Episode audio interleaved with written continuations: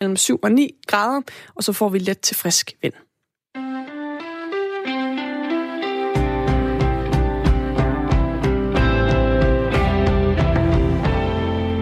Kasper Harbo og Jakob Grosen er tilbage. Klokken er blevet 7.05. I de her dage fylder retssagen mod Britta Nielsen en del i medierne. Hun er jo tiltalt for at have svindlet på den store målestok og gjort øh, stort set alt forkert gennem 20 år. Men der er også andre, der har gjort noget forkert. Og vi taler med et tidligere folketingsmedlem, der mener, at svindlen burde have været stoppet langt tidligere, end den blev det. Det kan du høre lige om lidt. Mellem 7 og 8 kan jeg også øh, fremhæve, at vi skal tale om uh, Mariah Carey, den store sangerinde. Ikke, ikke altså, den store stemme. Mm. Og om de danske banker, det er lidt senere. De har det svært.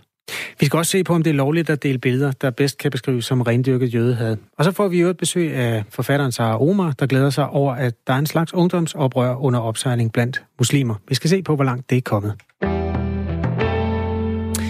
Sagen om øh, stjålne satspuljemidler, det er penge, der blandt andet skulle være gået til psykisk syge og hjemløse. Den kører i retten lige nu, hvor Britta Nielsen er sigtet for at svindle med de her mange millioner. Det ved de fleste danskere efterhånden.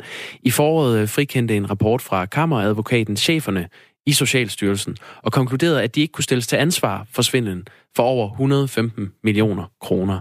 Men Eivind Vesselbo, tidligere medlem af Folketinget for Venstre indtil 2015, du mener, Eivind, at satspuljesvinden kunne være blevet stoppet langt tidligere, end det skete. Hvordan det? Okay, det kunne være stoppet, hvis man havde lyttet til de mange advarsler i rapporter og i øh, spørgsmål til Folketinget i de i, i direkte det, øh, møder med ministre og med embedsmænd. Sagen er, at, at Rigsrevisionen har lavet en kritisk rapport. Det er tværministeriel arbejdsgruppe, har lavet en rapport i 2014 og 15. Bjarne Korridorens finansministerie har været inde og øh, kommet med advarsler. Og jeg har brugt de sidste mange, mange år på at møde øh, til, til ordførermøder på satspulje, hvor jeg var ordfører for mit parti. Og jeg har brugt tid på at møde ministre og fremlægge øh, bilag, givet dem bilag og sagt, I må gøre noget ved det her. Mit udgangspunkt var ikke, at jeg havde en, overhovedet en, en idé om, at der sad en og flyttede penge over på sin egen konto. Min, mit udgangspunkt var alene, at jeg ville sikre, at de penge, vi bevilgede, de også kom ud til de udsatte grupper.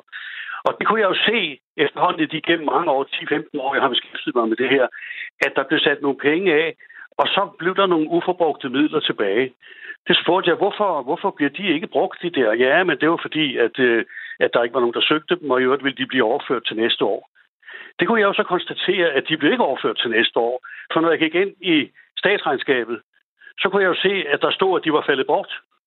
Og så spurgte jeg, hvor de faldet hen. Altså, hvor, hvor er jeg bort? Altså, det kunne jeg aldrig nogensinde få noget svar på. Og det blev jeg bare ved med. Jeg stillede spørgsmål, jeg stillede spørgsmål, jeg fik aldrig noget reelt svar. Så det er klart, at hvis man allerede for mange, mange år siden havde gået ind og taget de advarsler alvorligt, øh, som, øh, som er kommet fra alle mulige forskellige steder, så kunne det her jo være stoppet. Men du mener altså også, at du, du har spillet en, en væsentlig rolle i forhold til at, at gøre opmærksom på det her problem.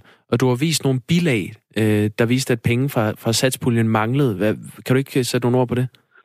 Jo, altså jeg har jo vist de bilag fra, øh, fra, fra statsregnskabet, øh, hvor man kunne se, at der var bevildt, der var sat så så mange penge af, og så var der brugt så så mange penge. Altså, der var sat 20 millioner af, der var kun brugt 10 millioner til de psykisk syge. Så var der 10 millioner i overskud.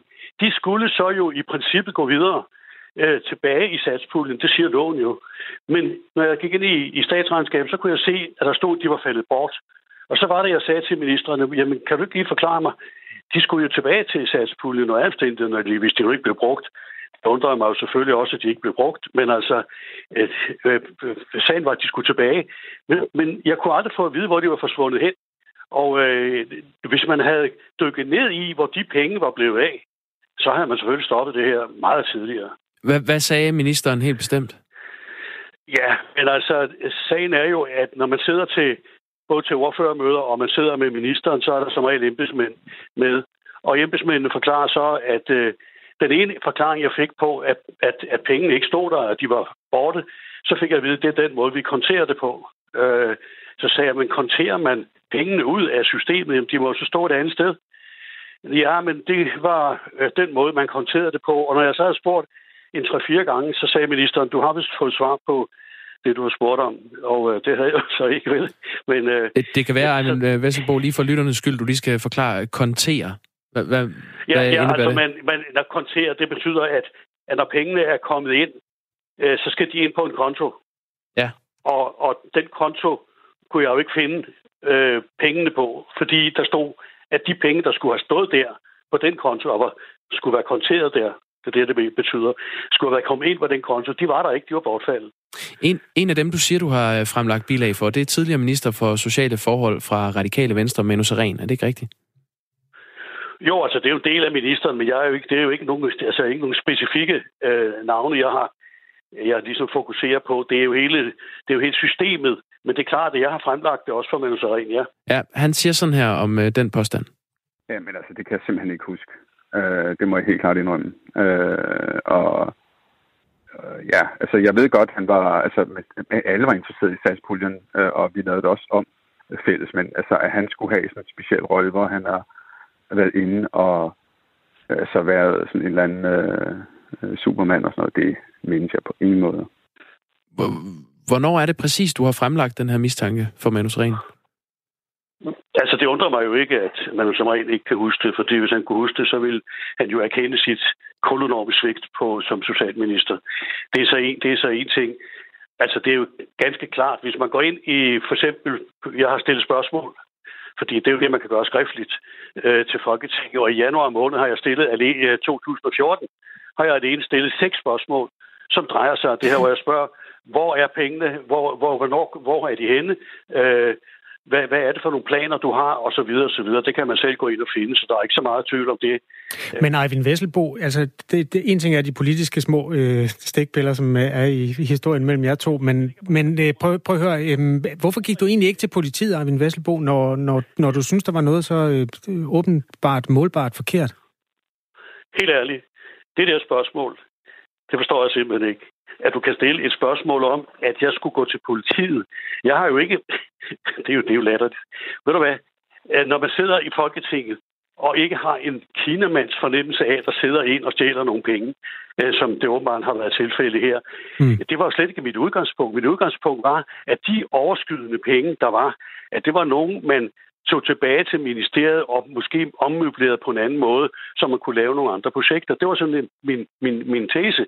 Min ja. tese var jo ikke, at der sad nogen og stjal den. Nej, okay, fair nok. Jeg kan, jeg, kan, jeg kan overhovedet ikke forstå de spørgsmål. Jamen, jeg vil gerne forklare det lidt bedre, så at politiet er måske også en yderlighed at gå til, men det, det jeg i virkeligheden også efterlyser, er at prøve at finde ud af, hvor, hvor var det den, den så døde, undskyld Eivind, der kommer lige et spørgsmål, hvor, hvor var det den sådan ligesom døde henne, fordi du har søgt nogle svar, og så er den ligesom landet et eller andet sted.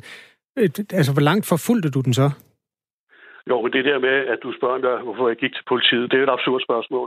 Ja, men det har du sagt. Det viser jo, ja, men det viser jo noget om, at du ikke ved, hvad der foregår i Folketinget, og hvordan man arbejder. Jamen slap nu af. Prøv at høre, Eivind Vesselbo. Det, det her, det, det er et spørgsmål om, hvordan, hvordan landede den her historie? Og det, vi kan sige, at politiet er en yderlighed, som ikke var inde i dine overvejelser.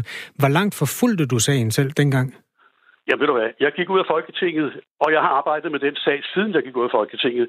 Jeg har lavet den ene analyse efter den anden. Jeg har endda sammen med Skizofreniforeningen, øh, fordi jeg kunne se, at pengene ikke gik til, til, de, til de psykisk syge. Mm.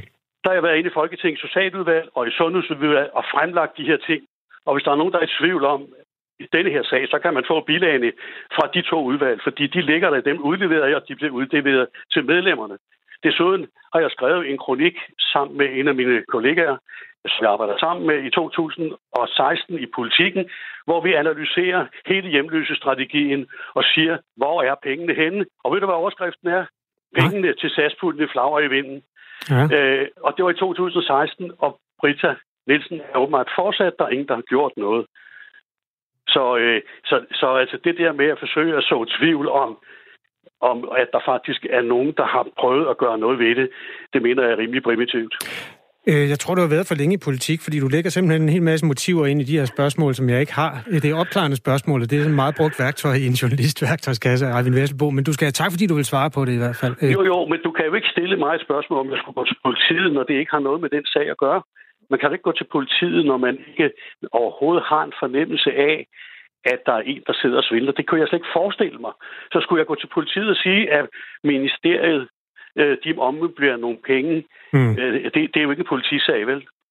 Men det var din mistanke, du havde dengang? Ja, jeg havde ikke mistanke. Jeg kendte jo ikke Brita. Jeg ville slet ikke, hun taget det og lavet de numre, hvis hun gjorde det.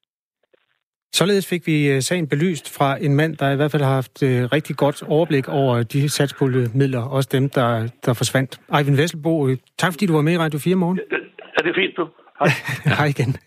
Det er endnu øh, uvist, hvornår der falder dom i retssagen mod Britta Nielsen, kan vi lige tilknytte til den her sag. Ja, og klokken den er kvart over syv. Mr. Robot, ser du den? Jakob? Nej. Det er... Jeg har hørt, den er god. Ja, Altså, det er en, det er en serie. Mm, Mm. det er en serie. Ja. Og øh, der er kommet en ny sæson på amerikansk tv, men man kan ikke se den på de danske streamingtjenester endnu. Det irriterer mig rigtig meget. Og Du ser den? Jamen, det gør jeg jo så ikke, fordi den ikke er der, men altså, jeg har set de første tre sæsoner og venter på den fjerde. Ja. Og øh, når jeg så øh, vil vide, hvad er sidste nyt i den sag, så går jeg hen og hælder i William Eising, som er øh, vores kollega, og som også er øh, vært på serieprogrammet Stream Chill her på Radio 4. Godmorgen, William. Godmorgen, Kasper. Øhm, det, som vi skal tale om nu, det er jo de alternative veje til at se en serie. Og det er Det derfor, kan vi roligt sige. det er derfor jeg bringer den op. Fordi øh, et problem, som jeg beskriver her, at øh, man ikke kan komme til at se den øh, de nyeste sæson, det har fans af animationsserien Rick and Morty også oplevet. Seriens nyeste sæson, den bliver kun øh, vist på en amerikansk tv-kanal, og den kommer senere på Netflix, men det har jo ikke afholdt seriens mange fans for at streame serien på en alternativ måde. Og altså, i, folk med hukommelsen i orden ved, der var Pirate Bay og alt det der skidt i gamle dage. Der er Ja. jo ryddet noget op i de der pirattjenester. Hvor er det nu, man finder? Jamen, det er jo øh, på en øh, lettere bekendt tjeneste, øh, som måske øh, flere af de mandlige lyttere kender, der hedder Pornhub.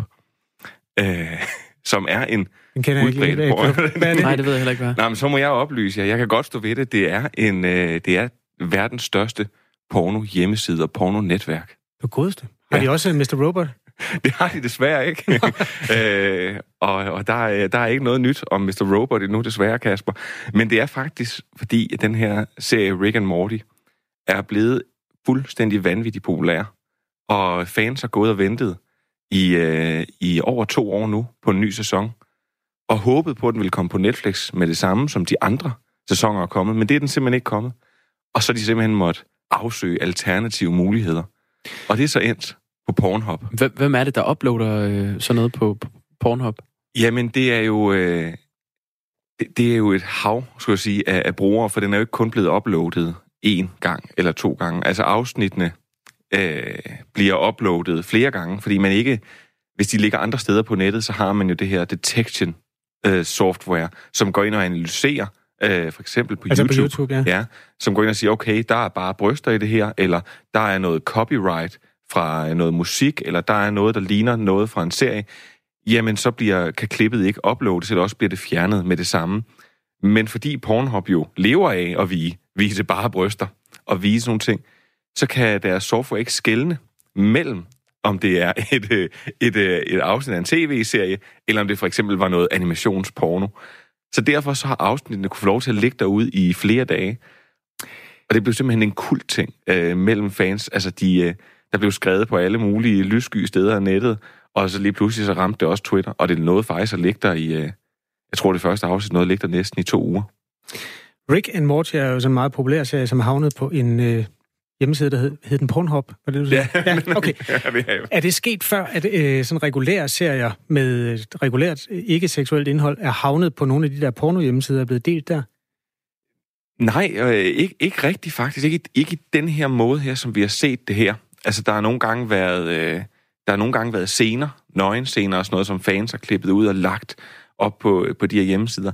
Men, men det her, det, har, det her, det kommer sig simpelthen af, af, at YouTube har strammet garnet øh, gevaldigt. For jeg ved ikke, om jeg, nogen af jer, der kan huske, at man faktisk kunne gå ind og finde flere serier og hele spillefilm, Mm. der er ligget på YouTube. Og fordi der er så mange videoer, der bliver uploadet, jamen så, så kan de ikke øh, kontrollere det. Så det er et greb i noget, der er strammet garnet, og det er det også virkelig sket, fordi folk virkelig, virkelig gerne vil se de her afsnit, så kommer de til at ligge derude.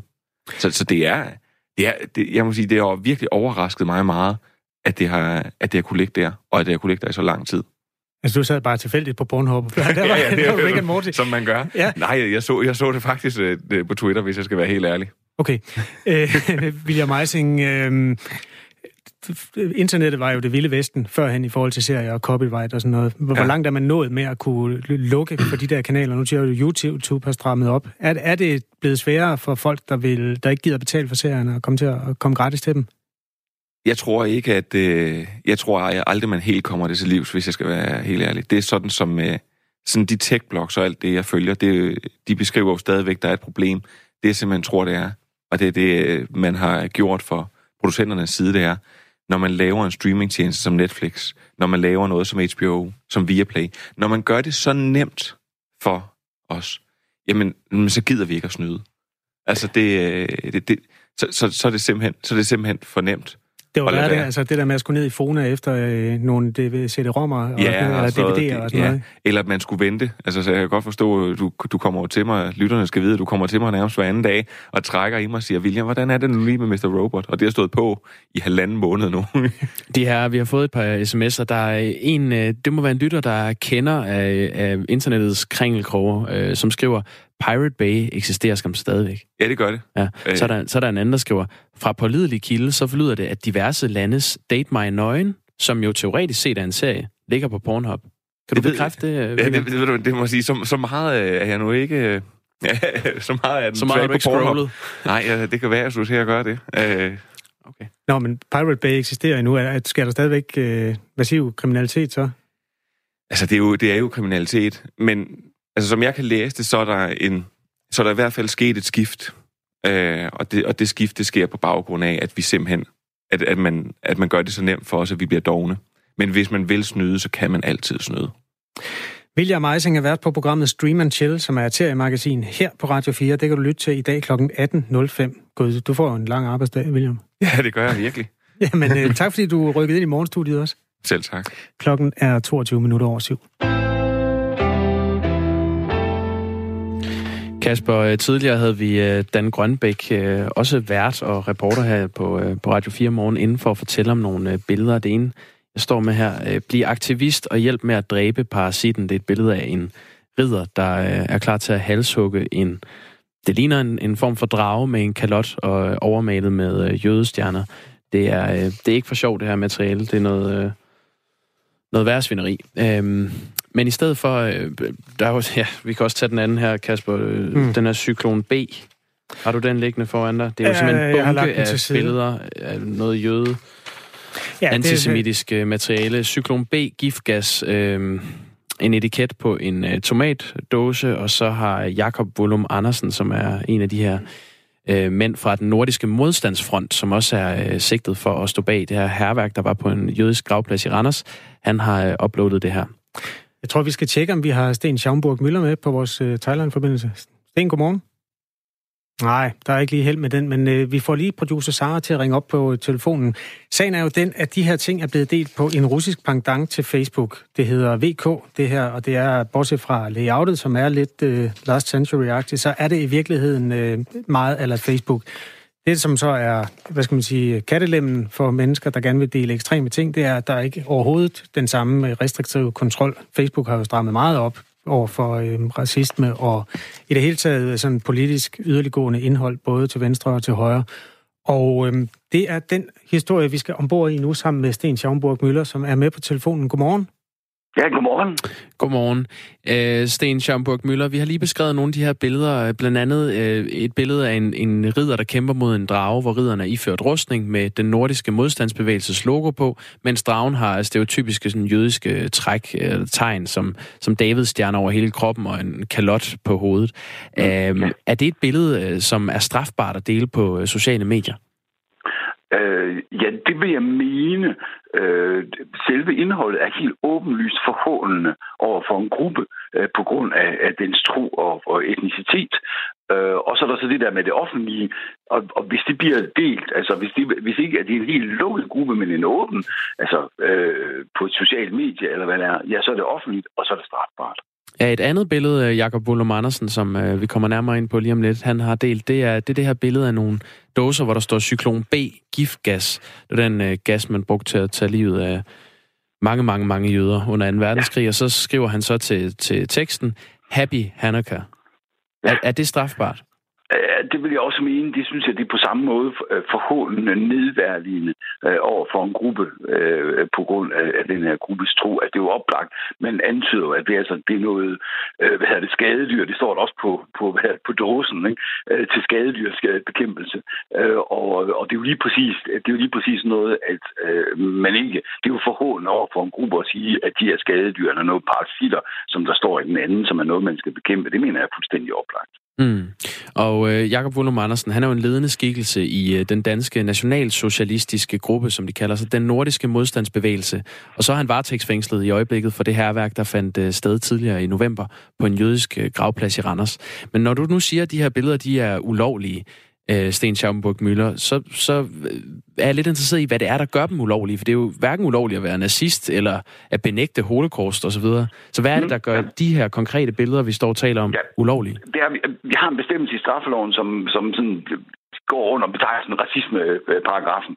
Øh, og den siger, at man ikke offentligt må true, forhåndende eller nedværdige en gruppe på grund af den gruppes tro, etnicitet, øh, og så er der et par andre ting, øh, seksuel orientering, det er jo underordnet i den her sammenhæng. Men altså det, at man offentligt det skal være på en eller anden måde, altså ikke bare det, man siger hjemme ved middagsbordet, eller skriver til en kammerat, men hvis man gør det offentligt, og så truer og forhåner, og det, det er jo en, i den grad en forhåndelse, det der med at sammenligne nogen, en gruppe med, med øh, altså parasitter, der skal udryddes, bekæmpes og sådan, det er lige i, i øjet af, af paragraf 266b. Det er vores øh, gode kollega Dan Grønbæk, der har gravet den her historie frem. Han har siddet og gennemgået over 400 billeder på, øh, på Jakob Ullum Andersens profil inde på det her russiske medie, sociale medie VK. Øh, og ud af, af de her 400 og nogle af 60 billeder, så har han tilsendt 35 til dig.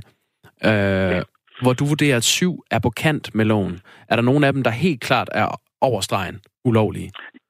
Ja, ja altså, min vurdering af de her to, der var et par stykker mere, øh, skal lige se, om jeg kan huske dem. Den ene, det var sådan en altså, altså tegneserie, øh, hvor, øh, hvor der sidder en person med, med åbenlyst jødiske træk, og, og, og så kommer der en og, og, og ligesom og fjerner vedkommende med sådan en, en stor øh, gift, øh, hvad hedder det, at ligesom når man fjerner insekter eller sådan noget. Ja. Det er fuldstændig på samme måde, at, at det der med, at, at der er en gruppe af personer, der, der er, er parasitter eller udyr eller skadedyr, der skal udryddes, det åbenlyst i, øh, altså det er simpelthen i centret af 266b. Der er faktisk kommet en sms fra en af vores lyttere, Sten Schaumburg Møller. Det er jo ikke, at du har forberedt dig på det her spørgsmål, men du kan jo lige se, om du kan svare på det. Han hedder Steve, ja. og han skriver, øh, hvad er forskellen mellem øh, for eksempel de her billeder og så Mohammed-tegningerne, som også er karikaturer, der i en eller anden grad i hvert fald stiller sådan en, en form for spørgsmålstegn ved en, en religiøs gruppe? Ja, ja, ja. Øh, det er, øh, det, der er en markant forskel.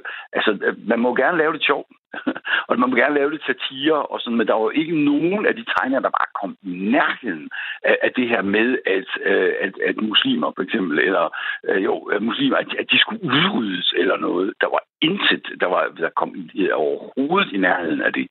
Øh, spørgsmålet med, med, med dem var også, altså om de var blasfemiske og, og, og sådan, hvad man heller ikke mener. Altså, der er, en, der er en markant forskel. Altså, man må gerne lave det sjov, og, og man må gerne være kritisk. Altså, det må man selvfølgelig gerne være. Og siger, er der nogen ting i jødedommen, eller i kristendommen, eller i islam, eller hvad det kan være, det må man selvfølgelig gerne diskutere. Og man må også gerne altså, gøre det i, i satirisk form. Men man må ikke forhåne på den måde, sådan at man sammenligner en gruppe med øh, skadedyr, der skal udryddes. Det er en helt anden øh, kaliber. Tidligere her til morgen, der fortalte vores øh, kollega Dan Grønbæk, hvor han har fundet de her billeder. Det startede på øh, den nordiske modstandsbevægelses egen nyhedsside, som hedder nordfront.dk på Nordfront.dk, der er nogle gange, når de sender nogle videoer op, hvor, hvor, man, hvor de måske har erfaring med, at de bliver fjernet af og til fra YouTube eller Facebook, så skriver de ned under, hvis ikke du kan se videoen, så kan du finde den på BK. Og det var ligesom der, jeg kom til at kigge derind. Og så er det jo, så man stod på den her, og det er en ret vigtig detalje, det er en helt åben profil, han har. Man behøver faktisk ikke engang have en bruger på BK, for at kunne se, hvad Jakob Ullum Andersen han ligger op derinde, og i og for sig heller ikke, heller ikke øh, de andre derinde. Og han har ikke heller ikke lukket sin profil. Øh, så, så, så alle 497 billeder har jeg været igennem 496 billeder. Altså det her øh, VK, det er jo et mindre socialt medie set i en dansk øh, kontekst. Hvor meget betyder det, hvor, hvor man siger de her ting, og hvor, hvor mange man kan udbrede dem til? Altså, det betyder sådan set ikke noget. Altså, man kan sige, hvis man, hvis man gør det øh, øh, offentligt, Øh, altså sådan, at det er offentligt tilgængeligt. Og så selvom der ikke rigtig er nogen, der ser det. Altså, det er jo lige meget. Hvis man gør det, så er det offentligt tilgængeligt. Og det, øh, altså selv jeg kan finde ud af at gå ind på den der russiske hjemmeside og se nogle af billederne. Øhm, og så, så er det offentligt. Og så opfylder det betingelserne i den her øh, straffebestemmelse. Mm. Har vi præcedens på det her område? Altså er, er ja. andre blevet dømt for lignende sager?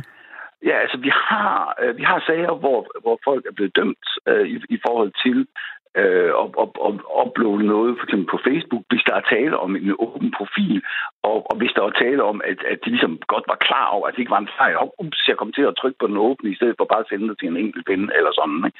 Øh, men på en åben profil på Facebook, hvor man har altså mange venner, ja, så er det åbent, så er det offentligt. Det har vi øh, flere sager med, både til 266b og andre bestemmelser, som også kræver det der med, at de skal offentligt ud. Det var ordene fra Sten Schamburg Møller, professor i mediejura på Syddansk Universitet. Tak for det, Sten. Ja, selv tak. Tidligere på morgen kom der en sms, den kom 8 minutter over syv, fra en lytter, der har læst Dødevaskeren af Sara Omar. Og lytteren spørger sådan interesseret, hvad tid kommer Sara Omar? Vi har læst hendes gode bog. Det kan jeg faktisk svare på. Ja, kom med svar. Øh, hun kommer efter nyhederne. Hun øh, besøger os på Radio 4 morgen, og øh, ja, altså Sara Omar er jo en fremtrædende debattør om emnet islam, og især om den kvindeundertrykkelse, der sker i islams navn. Hun har skabt sig en del fjender i de miljøer, men hun har også fået mange fans, blandt andet i Rådet for Menneskerettigheder, der i går offentliggjorde, at hun får rådets ærespris i år, altså den, der hedder Menneskerettighedsprisen. Og øh, hun kommer efter nyhederne. Du må meget gerne hjælpe os med input til sådan et interview med en kvinde, der har lyst til at modernisere islam. Hvis du skriver en sms, for eksempel R4 og et mellemrum, skriver du så spørgsmålet eller kommentaren, du synes, du hører hjemme i sådan et interview, og så sender du den til 1424. Ja, nu er der nyheder med Anne Philipsen. Klokken den er blevet lige lidt over halv otte.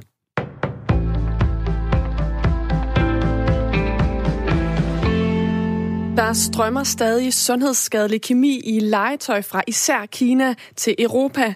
Det viser en opgørelse fra det europæiske miljøkontor. Det sker på trods af, at der har været et større fokus på området. Blandt de giftige produkter, der er dukker, slimdyr og doktorlegetøj. Tollere i EU's medlemslande har bare i år stoppet 248 legetøjsmodeller, men øh, det europæiske miljøkontor vurderer, at det reelle antal legetøj potentielt set kan være i millionklassen. Legetøjet indeholder for eksempel et for højt indhold af ftalater, som er blødgører i det her plastiklegetøj, og de kan være sundhedsskadelige for mennesker og give adfærdsvanskeligheder, forsinket pubertet og problemer med forplantningsevnen. Det værste eksempel, der er registreret i år, var en Halloween-maske, der blev fundet i Tyskland. 43 procent af dens samlede vægt var ftalater. Det er især Kina, der leverer det sundhedsskadelige legetøj. 88 procent af de legetøjsmodeller, der blev stoppet ved EU-grænsen, grænsen stammer fra Kina. Der bliver mere og mere fyldt i klasselokalerne. På 10 år er antallet af klasser med mindst 28 elever mere end fordoblet, det skriver politikken på baggrund af tal fra Børne- og Undervisningsministeriet. Som udgangspunkt må der højst være 28 elever i en klasse, når året starter. Men i særlige tilfælde, der kan kommunalbestyrelser tillade, at skolen laver klasser på op til 30 elever. Ifølge opgørelsen går næsten 20.000 elever i folkeskolen i en klasse, hvor der er mindst 28 elever i. Og det er et problem, mener SF's undervisningsordfører Jakob Mark. SF der synes vi, det er en rigtig skidt udvikling for folkeskolen, at der sidder flere og flere børn i klasserne, hvor der er lærere, der har mindre og mindre tid til forberedelse. Derfor vil SF rejse et forslag om, at der maksimalt må være 24 elever i en klasse. Hvis man øh, gør skoledagen en lille smule kortere, så kan det faktisk finansiere, at man sænker klasseloftet til 24. Man kan også finde pengene til at sænke klasseloftet på andre måder. Det afgørende er bare, at vi sørger for at få brudt den her kurs, hvor klasserne bliver større og større, og der bliver mindre tid til den enkelte elev. Vi tager også lige et par af morgens andre overskrifter. I går aftes blev en mand ramt af et skud affyret af politiet i en lejlighed på Nørrebro. Mandens tilstand er ukendt, og politiet kan heller ikke oplyse, hvor manden er blevet ramt, eller andre detaljer om ham. Sagen er overgået til den uafhængige politiklagemyndighed, og derfor så kan politiets vagtchef ikke fortælle mere. De kinesiske sundhedsmyndigheder har registreret det fjerde tilfælde af lungepest. Sygdommen er fundet hos en hyrde, som blev diagnostiseret på et lokalt hospital i den nordlige region, skriver Reuters. Hyrdens tilstand er stabil. Lungepesten er også kendt som den sorte død og har gennem historien kostet millioner af mennesker livet. New Zealands premierminister Jacinda Ardern har undskyldt i dag over for familierne til 257 mennesker, der døde i et flystyrt tilbage i 1979. Ulykken skete, da et sightseeing-fly fra Air New Zealand fløj ind i en høj vulkan på Ross Island i Antarktis. Jacinda Ardern undskylder for den daværende regerings håndtering af ulykken for 40 år siden, det skriver nyhedsbureauet DPA. Og det er første gang, at den newzealandske regering og Air New Zealand har undskyldt over for de efterladte. Vi tager også lige et kig på vejret fra DMI, som melder om mest skyet og diset vejr i dag, og til tider også regn, temperaturer mellem 7 og 9 grader, og så får vi en let til frisk vind fra syd og sydvest.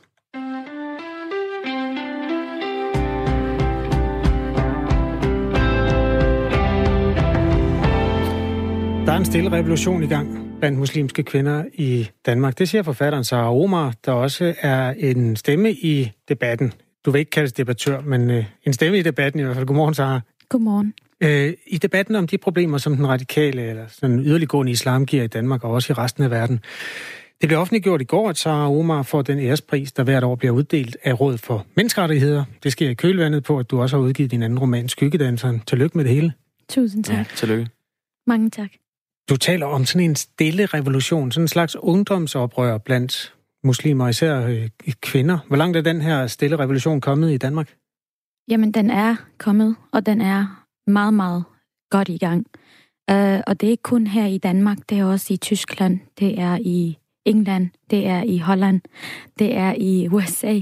Og uh, især nu her i, uh, i forbindelse med protesterne i Mellemøsten, i, i, i Bagdad, i Irak mm. og i Iran, uh, den er i gang. Og det er faktisk ikke kun blandt øh, øh, de, altså, øh, ungdommen. Det er, der står forældrene også bag det i, i mange tilfælde, som, hvor de opfordrer og hvor de, hvor de prøver at få de unge til at sige fra, selvom det er utrolig, utrolig svært. Og de ved jo godt, hvad at, øh, øh, altså, hvad at opfordre til den her øh, form for at sige fra mm. øh, overfor øh, nogle ting, som gør, at, øh, at, at de bliver fængslet, så kan de også blive straffet for det. Men de gør det alligevel. Kan du beskrive nogle sådan helt konkrete ting, som viser, at der er noget, man gør anderledes? Noget, som har ændret sig over de sidste 10 år?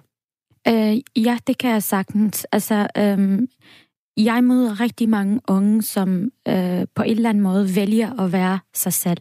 Som vælger at sige, at jeg er et menneske på lige fod med alle andre. Og nogle af dem ved jeg godt, hvad konsekvenserne er.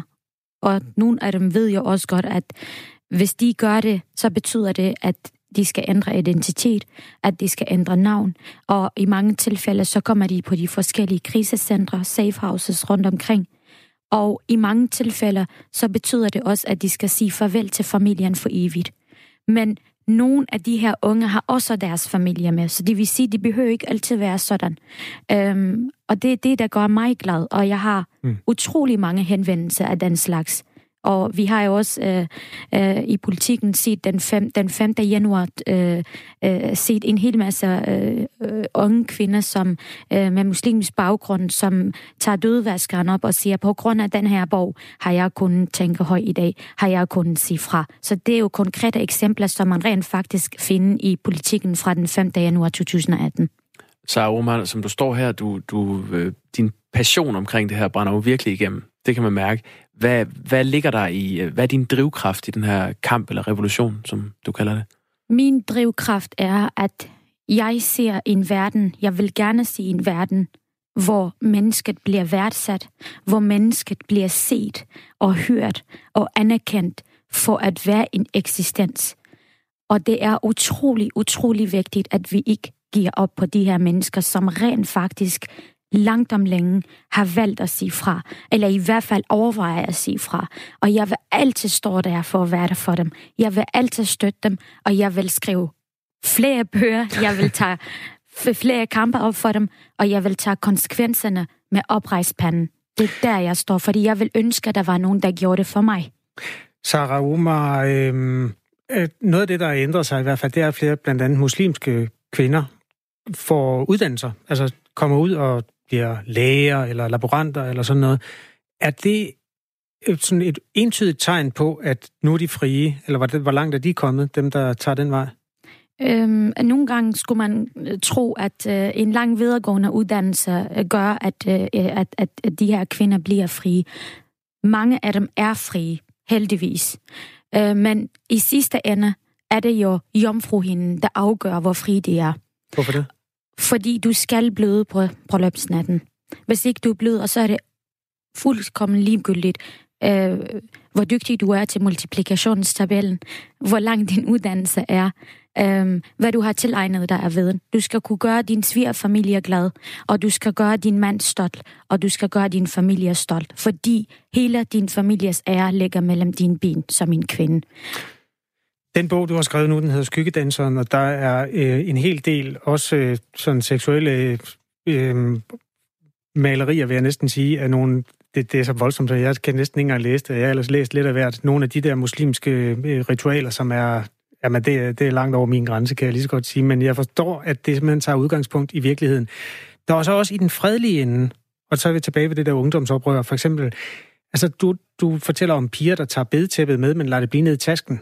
Den slags små øh, revolutionsopgør. Øhm, er, er det det, der er budbringeren om, at der er sket noget de sidste 10 år? Altså... Øh, det er blandt, blandt andet det. Altså, alene det, at øh, man tager sit tørklæde på, og så går uden for døren og lader familien vide, at, de, at det her det kommer til at øh, blive på hovedet resten af dagen. Og så snart man er på uddannelsesinstitutionerne, eller man er på arbejdspladsen, så har man jo taget det af. Og det er, det er øh, en form for at sige fra overfor alt det her øh, påtvungenhed, øh, hvis man kan kalde det på den måde. Mm. Og jeg vil faktisk ikke kalde de seksuelle øh, overgreb, som foregår for maleri, altså af den slags. Det her, det er nogle menneskers skæbner, som vi simpelthen bliver nødt til også at, at, at lade litteraturen kunne rumme det. Mm. Fordi hvis nogle mennesker i verden skal kunne rumme og kunne igennem det, så skal litteraturen kunne bære det, og vi som mennesker skal kunne være i stand til at kunne læse om det. Jeg forstår godt, det er rigtig hårdt, men det er altså sådan, virkeligheden ser ud for rigtig, rigtig mange mennesker. Du, du indledte med at sige, at, øh, at du ser den her revolution, den er allerede i gang. Øh, kan du sætte nogle flere ord på, hvor er det, du ser den øh, mere globalt, hvis vi hæver perspektivet lidt mere end de her enkelte sager med, at, at man tager tørklædet af, når man forlader hjemmet osv.? Jamen, jeg var jo inde på det helt fra starten. Man ser det i Irak nu, man ser det i Kurdistan. Hvordan ser man det? Øhm, der er jo en hel masse protester. Der folk er ude på gaderne nu. Øh, folk mister livet på grund af, at de gerne vil adskilles øh, religion fra staten. Øh, fordi de gerne vil fuldstændig øh, har sekularisering. Og det sker også i Iran. Der er jo en kvinde, der lige, øh, lige nu, øh, Amnesty øh, har lavet en kampagne for, hvor hun har smidt tørklædet og, øh, og, og, og, og, og, og opfordrer andre kvinder til at, øh, til at ligesom også smide tørklædet. Men, men hun er blevet fanget, og hun er blevet sat i fængsel, og hun bliver så beskyldt for at sprede med blasfemiske øh, udsagn, og hun bliver også beskyldt for prostitution. Prøv at forestille dig, at en kvinde siger fra over for patriarkalske øh, og, øh, påklædningsopfindelser øh, og, og, og bliver straffet for det. Og hvem er det, der straffer hende? Det er igen de mænd, som har opfundet det her, den her slags øh, påklædning. Jeg får lyst til at spørge. Det lyder jo meget som om, det er kvinderne mod mændene i den her revolution. Er det også så sort-hvidt, eller får du nogle gange opbakning fra muslimske mænd også? Øhm, jeg får også opbakning fra muslimske mænd, men øhm, ikke i lige så høj grad som kvinderne selv. Øhm, jeg kan fortælle dig øh, noget helt konkret. Øhm, der har været en mand som øh, øh, med muslimsk baggrund, som har fuldstændig øh, øh, svine mig til på sociale medier og skrevet en hel masse ting om mig. Og her for nyligt modtager jeg en, øh, en, sådan en lille videoklip, hvor han rent faktisk sidder i bussen, i bybussen, med dødvaskeren i hånden. Han læser den, og han opfordrer de andre til at læse den. Og det er en stille revolution. Det er en statement, og det skal vi holde fast i, fordi den mand har en utrolig, øh, et utroligt bredt netværk. Sarah Omar, øh, det her spørgsmål, der kommer nu, det skal du ikke svare på, men jeg læser det lige op. Der er en, der skriver, hvorfor bliver Sarah Omar så vred, når hun taler? Og jeg synes, at den lytter, der har sendt den sms ind, skal have den her bog, der hedder Skyggedanseren, fordi øh, vi har jo fået et eksemplar, det får vi fra forlægene tit, og den tilhører i princippet hele Danmark, fordi vi er en statsfinansieret øh, radiokanal. Så kan du ikke skrive øh, et eller andet om, hvorfor du er, nogle gange er så vred over de her ting i bogen, og så finder vi lige ud af, hvem, hvem lytteren er, der har sendt den sms ind? Øhm, må jeg ikke svare på det? Jo, gør det bare, mens... Jo, Jeg er, jeg er faktisk, jeg er jeg er vred, men jeg er vred af en grund. Men jeg synes at jeg er en meget rolig person, og jeg tager det meget pænt. Øhm, og jeg er øh, altid der, hvor jeg gerne vil skabe en balance. Men med det, jeg skriver, med den litteratur, som jeg står for, så vil det være underligt, hvis ikke jeg var vred. Og det vil også være underligt, hvis mine læser ikke blev vred, efter de havde læst bøgerne. Så Omar, tak fordi du kom i Radio 4 morgen. Tak fordi I vil have mig her. Og tak på vegne af lytteren for den hilsen, som er ved at blive skrevet med kuglepen nu i den bog, der hedder ikke dødvaskeren, skulle lige til at sige. Hvad er det nu, den hedder? Skyggedanseren. Skyggedanseren, der var ja. den. Som altså øhm, blandt meget andet betyder, at Sarah Omar har fået menneskerettighedsprisen, eller ikke har fået, fordi den bliver overragt den 10. december. Vi skal til noget lidt mere øh, opløftende, måske Kasper, øh, på søndag det 1. december. Og lad os lige komme lidt i stemning. Hmm?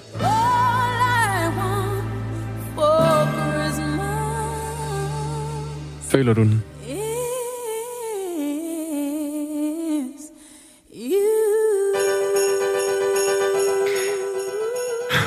Kan du mærke det? Julemusik er lidt en deler, ikke? Altså, jo, det er det. Det er, ikke, det er ikke min favorit. Heller ikke min. Men, øh, men alligevel gør den et eller andet. Øh, All I Want for Christmas is You, øh, Mariah Carey. Hun har slået hele tre verdensrekorder med den her sang. Hun har taget prisen for den mest spillede julesang på den amerikanske top 100-liste, sunget af en solist. Prisen for den mest streamede sang på Spotify på 24 timer af en kvinde.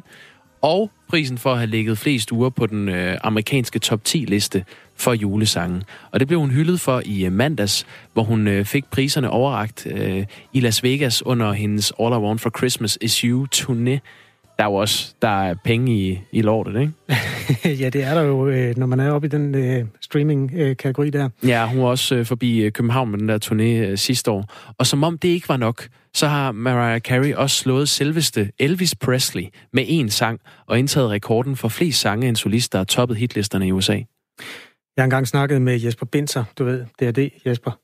I won't cut my hair, Binser. Ja. ja. Han siger, at Sej type. i DRD, der arbejder de lige nu på at lave et påskenummer, fordi der er simpelthen så mange, der laver julenummer, og konkurrencen om at blive den mest spillede, den er så benhård. Happy Easter!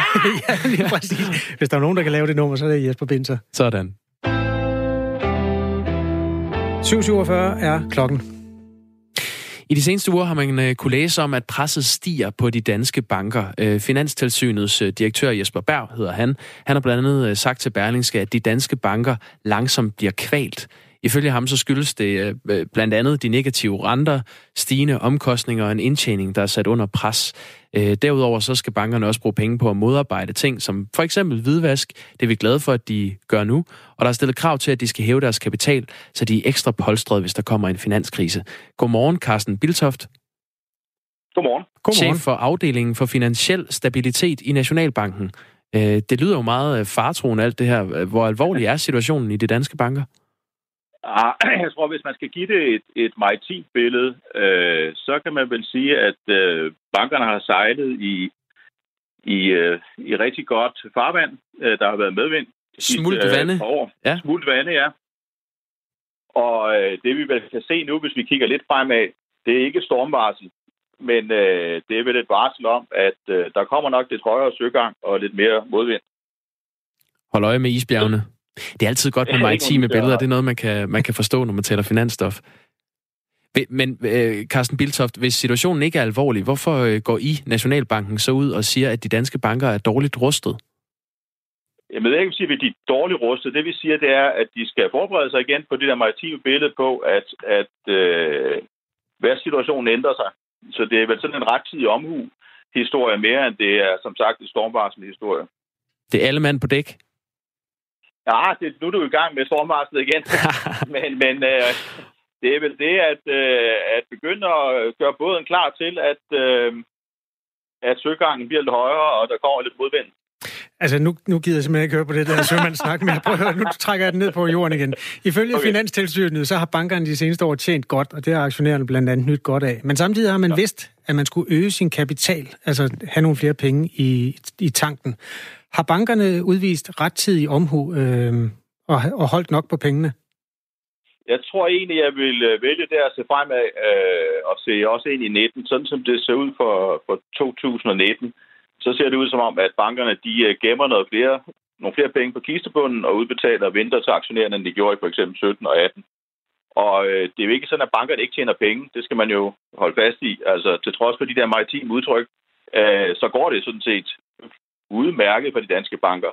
Så de vil også tjene penge næste år og næste år igen. Og der vil så være penge, man kan lægge til side. Er der så overhovedet et problem? Jamen, øh, det kommer an på, hvad du mener med et problem. Øh, der er vel det, at man skal forberede sig på den situation, der kommer. Ja, og, og hvordan gør ja. de det bedst muligt, bankerne? Ja, det gør de, det kan du sige, det gør de jo ved, at øh, de kan prøve at se, om de kan finde andre indtægtskilder. Nogle af dem har jo indført øh, negative renter for private. De kunne også kigge på omkostningerne, og endelig er der vel det, de kunne, øh, de kunne begynde at se på, om de kan lægge sig sammen, sådan at, øh, at din bank lige pludselig har lagt sig sammen med en anden bank. Mm. Nationalbanken oplyste for nylig, at der er 178.000 mennesker i det her land, der har så mange penge i banken, at de skal betale øh, negativ rente. Sagen er jo den, at hvis du har mere end 750.000, har du det, Grosen? Nej. Nej, det var nej, det har jeg heller ikke. Øh, så koster det altså en rente at have pengene stående, simpelthen for at, øh, så at sige, passe på dem fra bankernes side. Er det ikke også en ret speciel situation, at vi er så mange rige mennesker i det her land? Øh, spørger du mig om det? Ja, Carsten Biltoft, ja, selvfølgelig. Hvad hedder det? Nej, det ved jeg ikke, om det er en speciel situation. Altså, Danmark er et rigt land. Øh, så det er, vel ikke, det er vel ikke så underligt.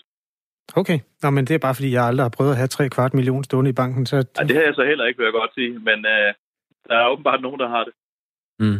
Men når bankerne bliver ramt på deres indtjening, hvordan skal vi så øh, som forbrugere, hvordan kommer vi til at, at mærke det? Ja, det kommer an på, hvordan de reagerer. Øh, hvis de skærer i omkostningerne, så kan det være, at nogle af de filialer, du er vant til at gå ned og besøge, de øh, forsvinder. Øh, det kan jo også være, at de finder andre gebyrer end dem, de har fundet indtil videre. Øh, og endelig, det kan også være, som sagt, at de lægger sig sammen, sådan at øh, du lige pludselig bliver kunde i en ny bank. Mm. Så det er vel sådan, du typisk vil komme til at mærke det. Der er jo af og til, der popper historier op i nyhedsstrømmen om, at den næste finanskrise er lige om hjørnet. Og nu prøver jeg at holde den, de der maritime billeder ude af det. Men altså, når, når du læser de artikler om, at det kan gå galt lige om lidt, fordi renten er negativ, og vi har aldrig prøvet den her situation, som der er lige nu. Hvad tænker du så som fagmand? Øh, jeg, jeg ved ikke, jeg har ikke, øh, jeg har ikke observeret, om, om Jesper Berg har sagt det lige om lidt. Men øh, jeg tror ikke, vi har en finanskrise som den, vi kendte lige om hjørnet. Nå, det var da egentlig rart. Øh, bliver du, øh, øh du, bliver du, du, du er mere rolig i maven, for at sige det som det er? jeg har ikke talt med Jesper om det, vil jeg sige. Men, okay, øh, Men Carsten Biltoft, hvis vi nu skal konkludere et eller andet på, på det her. Øh, jeg hører dig ikke øh, råbe vagt i gevær. Åh, oh, nu bruger vi et nyt billede på det, ikke? Men, men du siger ikke, at der er store problemer, men alligevel, at, øh, at der er lidt, lidt mere øh, bølgegang øh, for bankerne. Ja. Altså, har vi været for hårde ved bankerne? Efter, der har været alle mulige lortesager, ikke? Så videre. Har vi, har, vi, har vi været for hårde?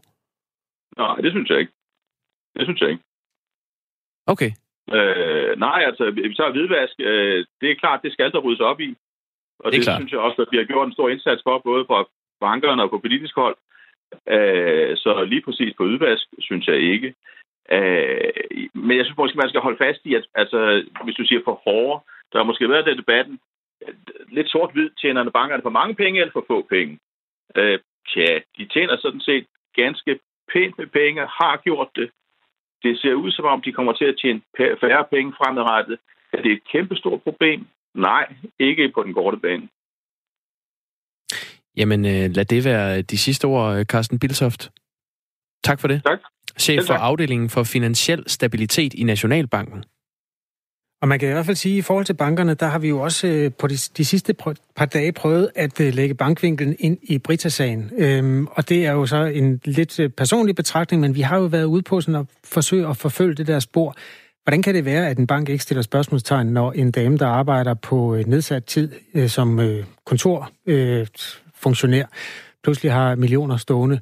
Den slags sager er sådan set ikke knyttet direkte til det her med kravene til bankerne, men Nej. alligevel et aspekt af, hvor meget og hvor lidt skal man stille krav til bankerne i vores dag? Et åbenlyst godt spørgsmål, Kasper Harbo. Må jeg, må jeg lige knytte en kommentar nu? Øh, nu kan vi lige vende tilbage til øh, historien, vi havde med Sara Omar. Ja, gør det. Ja, vi har fået en sms. Der er en, der skriver, får man gratis bøger, hvis man sviner forfattere til? I så fald vil jeg gerne skynde mig at sige, at jeg synes, at Ditte Ockmann er en hisiprop. Har et eksemplar liggende. Ja, det har vi ikke. Øhm, jeg er på mailinglisterne hos nogen af forlagene. Jeg har ikke fået Ditte Ockmanns bog. Jeg ved ikke, hvad det er for øh, forlag, der har udgivet den. Men du har en anden bog. Ja, jeg har så Omars. Ja, og så er der en, der skriver, hvorfor er ham der Ka- Kasper Harbo egentlig så sur? Kan han ikke skrive lidt om det i sin nye bog om Limfjorden og sende et eksemplar? Nå ja. Ja, okay. ja jeg bidrager videre til en antologi om uh, Limfjordsøer. Det er rigtigt nok. Jeg har skrevet seks sider ud af 300 eller sådan noget. Så det, ja, jo, ja. Den Godt. har jeg jo heller ikke fået fra forlaget. Nå. Sarah Omars bog, den hedder Skyggedanseren, og øh, det her, det udspringer af, at der kom en sms fra en lytter. Jeg synes ikke, det var en decideret tilsvining, men lytteren undrede sig over, hvorfor hun er så vred. Mm. Og jeg træffede den raske beslutning, at øh, det her anmeldereksemplar, det kan lytteren da få, og så sætte sig lidt ind i, hvad det er for nogle ting, øh, hun forholder sig til i den muslimske del af verden. Øh, hun har skrevet en hilsen i, hvor der står, vil du tænde et lys der, hvor lyset kan og ikke kan tændes. Kærlighed fra Sara Omar. Åh, fint. Den ryger afsted til lytteren. Vi skal lige have Sara, øh, producer Sara, ikke Sara Omar, men Sara øh, Husted mig til at skaffe navnet Oh, på jamen, vi lytteren. har, vi, har, øh, vi har faktisk fundet lytteren, og han vil gerne have bogen Nå. af meldingen. Perfekt nyhed. Ja. Jamen, øh, vi har jo en bogreol, som øh, vokser i, i størrelse. Så det, det kan da godt blive sådan et ritual her i morgenradioen, at vi øh, sender bøger ud. Det er jo også øh, jul lige om lidt. Det er sandt. Kasper, det er noget med, at du gerne vil fortælle mig om et øh, russisk toilet. Vil du have den? Øh, det, ja. det ved jeg ikke, om jeg vil. Øhm, den russiske toilethistorie er jo øh, historien, som er, ja, altså for at sige det som det er, der er jo fire minutter til års, og så kan jeg godt øh, resumere det her øh, drama, som har udspillet sig på et sted, hvor der ikke er ret mange toiletter. Det er en historie, som i virkeligheden er blevet beskrevet af en rumfartsjournalist, der hedder Gerhard Kowalski, som øh, følger rumfart meget tæt. Meget tæt. Øh, helt tæt. Og han skriver her om det drama, der udspillede sig forleden, da den italienske astronaut Luca Parmitano, han skulle øh, stort, eller småt for den, det fremgår faktisk, at han skulle på toilettet. Ja. Og der er to toiletter i øh, rumstationen. Der er også sådan nogle kemiske nogen, men når man er astronaut, så er det en af de få glæder at sætte sig på et rigtigt lokum. Så han gik efter i første omgang det amerikanske toilet, som, kan jeg sige, for folk, der har været i rumstationen, befinder sig i det modul, der hedder Tranquility. Ja. Amerikanske toiletter er jo øh, velanskrevne industrielt en succeshistorie, men der var det ærgerlige lige præcis den dag, da italieneren her, han skulle på porten, at øh, det var defekt. Og øh, det, det, det, der var sådan en, en såkaldt separator, og der er jo en del advarselslamper, der lyser, når tingene ikke virker i en rumstation. Det var separatoren, der var i stykker. Så øh, måtte han jo så gå den tunge gang over til russerne. Der er en russisk del af... Walk of shame over i det russiske modul. Bank, Ja. bank, bank. Ja. Øh, Nostrovi, hvordan siger man goddag på russisk? Uh, jamen, jeg kan også kun den der, eller dår. ja. Nå. Der blev åbnet. Ja, ja. Øhm, og der var så andre lamper, der lyste der. Øh, Det russiske toilet var så også ude af drift, øh, skriver ham her Gerhard Kowalski, som øh, har fulgt sagen tæt. Og øhm, Så gode dyr rådne, når man står deroppe på rumstationen der kan blive meget tæt og skal. Inde i sådan en rumstation, hvis der er en, der har dårlig mave. Det er jo faktisk noget med, at det, det er jo et, et reelt forskningsområde, hvordan man øh, indretter de her rumdragter. Det, det er jo dem, de så har på, når de er ude i rummet. Mm. Nu var de så inde på rumstationen, men hvis de har været ude, så skal man jo også. Og det er jo også noget, der bliver forsket i og givet priser for. Altså, hvordan man øh, laver løsninger, så tingene kan løbe det rigtige sted hen.